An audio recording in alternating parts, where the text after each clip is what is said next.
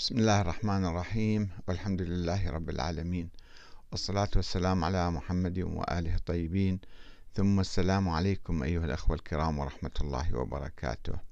ومرحبا بكم في برنامج أنت تسأل وأحمد الكاتب يجيب.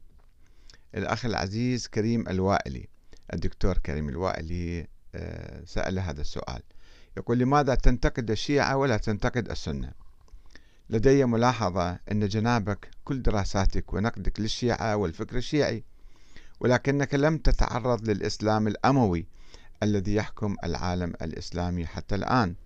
أتمنى عليك أن تنشر موضوعا عن مثالب الشيعة وموضوعا عن مثالب السنة.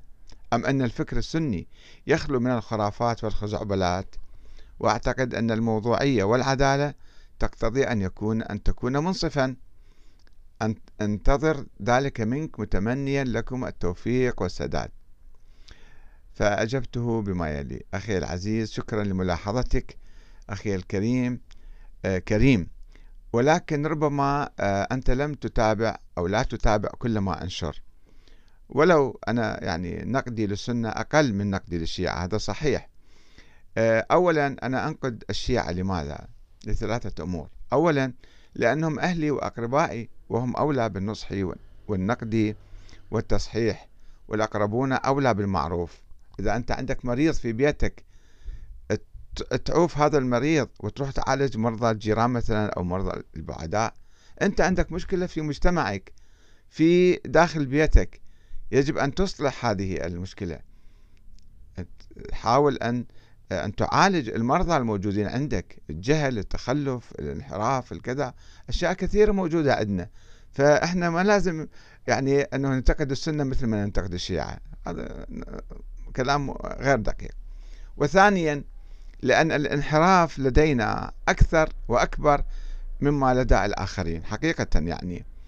في مسائل إحنا نعاني من أدها وثالثا أنا قمت بنقد الفكر السياسي السني في كتاب وهو تطور الفكر السياسي السني نحو خلافة ديمقراطية.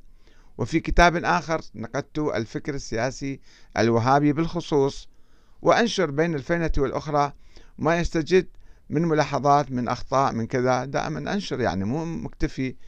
عندما آه، يصير موضوع ويعني آه، تجي في قصة أو حادثة أو كذا أحاول أعلق عليها.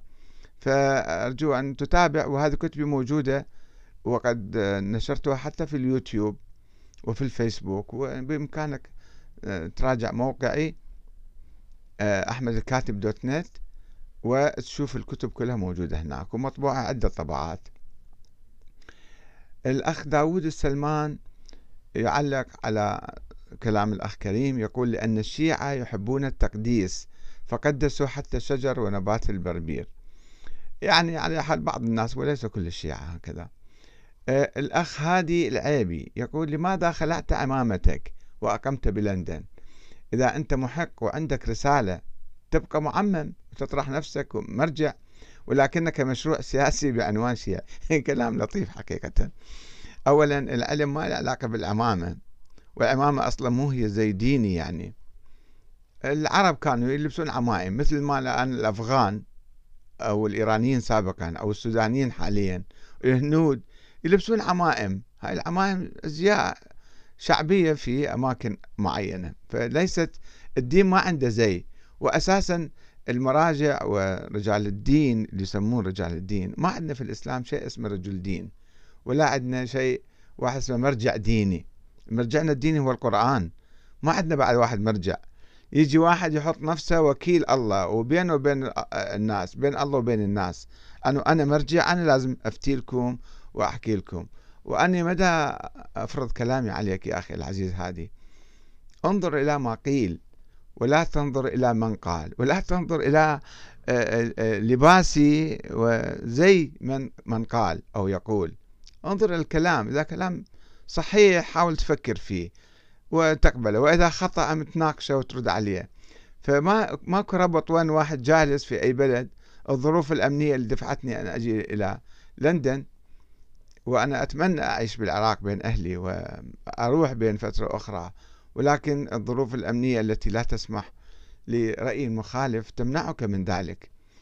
فمكره أخاك لا بطل كما يقولون في بقائي في لندن. أنا مو مضطر يعني مو براحتي أنا مختار. أنا كنت عايش بإيران وكان عندي آه، جواز عراقي آه، أدخل بفيزا وأتأخر آه، كم شهر مثلا وأدفع ضريبة بإيران. أيام الثورة في الثمانينات أتكلم. أدفع أروح المحكمة وضريبة و يسمحوا لي بالخروج بعد ما أتأخر. وآخر عشر سنوات جوازي خلص. انتهى جوازي نهائيا.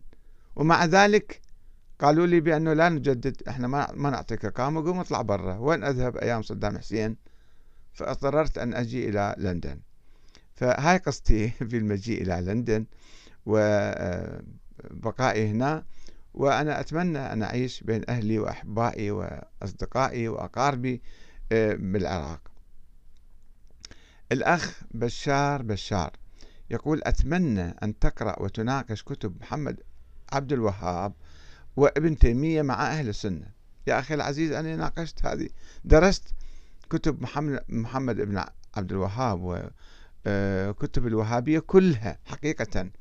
كل ما صدر في القرن التاسع عشر والقرن القبل الثامن عشر آه، موسوعة الدرر السنية في الأجوبة النجدية. وعندي مكتبة هنا أيضا تحتوي على كتب. السلفية وأنا أتابع كل ما يصدر الوهابية القديمة والوهابية الحديثة. والوهابية صارت عدة حركات ليست حركة واحدة. الوهابية الأولى مال محمد بن عبد الوهاب كانت تقوم على آه، محاربة زيارة القبور والنذر وما شابه. الوهابية الجديدة لا تحارب الديمقراطية تحارب مشاركة الأمة في السلطة تحارب الشورى. وتعتبر هذا كفر وإلحاد وشرك وكذا. وهابية جديدة. أيضا هذه بحثتها في كتابي جذور الاستبداد في الفكر السياسي الوهابي. وأيضا هناك وهابية مدجنة مثل المدخلية كما يسموها اليوم ووهابية معارضة للنظام السعودي حتى وتكفر حتى الشيخ ابن باز والمشايخ السعودية. فهم حركات عديدة مختلفة ومتطورة. وفيهم اتجاه أيضا يميل إلى الديمقراطية وإلى الشورى وإلى فهم ليسوا سواء بالحقيقة. الأخ منير آه، رشيد يقول للأمانة وكلمة حق يجب أن أقولها بغض النظر عن كون رأيي صحيحا تماما أو غير ذلك. الأستاذ أحمد الكاتب كان سببا في زيادة وعينا وتنوير فكرنا وأنا أتابعه منذ أكثر من 15 سنة وكانت كل طروحاته وما زالت تتسم بالعقلانية والحكمة فتحية له مع كل التقدير. شكرا أخي العزيز منير. آه أيضا الأخ مشتاق المسعودي يقول يبحثون فيك عن نقد لمثالب أو ينتظرون منك موضوعية كما لو أنهم صدقوا صدقوا أنك مفكر أو أنك صدقت نفسك وأنت لست سوى شاطح بلا وجد صوفي. شكرا لك أيضا يا أخي المشتاق. الأخ عمر علي يقول آه شكرا لسعة صدرك وتقبلك جميع الآراء. على أي حال نشكر الأخوة المتداخلين ونأمل أن نقدم شيئا يفيد الناس ويفيدهم في حياتهم الدنيوية والأخروية. وإحنا لا ننتقد من أجل النقد. لا نريد أن نهدم ولا نريد أن نحارب الناس لأنه مسيرة تطورنا. وبناء مجتمعاتنا. إحنا الآن أمة منهارة ممزقة منحطة تابعة. لا تقود لا تفكر بالقيادة وشعوب مهمشة وبعيدة عن الساحة. نريد بالحقيقة من كل نقدنا لكل ما يسمى بالشيعة والسنة وهي تسميات تاريخية قديمة غير موجودة حاليا وهم أوهام فقط. نريد أن هذه الأمة تعي تتوعى تتوعى وتنهض وتتحد ويحب بعضها بعضا وتتحرر من أي سيطرة من سيطرة الحكام الظالمين الطغاة المستبدين ومن سيطرة ما يسمى برجال الدين ما يسمى لا يوجد رجال دين في الإسلام. هؤلاء الذين يفرضون أنفسهم ويتحكمون بمقدرات الأمة ويدعون أنهم نواب الإمام المهدي والحكام الشرعيون وولاة أمر المسلمين. لا يوجد واحد لا يوجد إمام مهدي حتى تكونوا أنت نواب إله فلا تتحكموا بمصير الأمة خلي الأمة تتحرر. يجب أن نتحرر من هذه النظريات الاستبدادية الدكتاتورية حتى نتحرر سياسيا. ونشارك بأنفسنا وننتخب حكامنا ونحاسبهم ونغيرهم ونصلحهم. الأمة يجب أن تكون موجودة في الساحة وهي تمسك زمام الأمور بيدها. وشكرا لكم جميعا والسلام عليكم ورحمة الله وبركاته.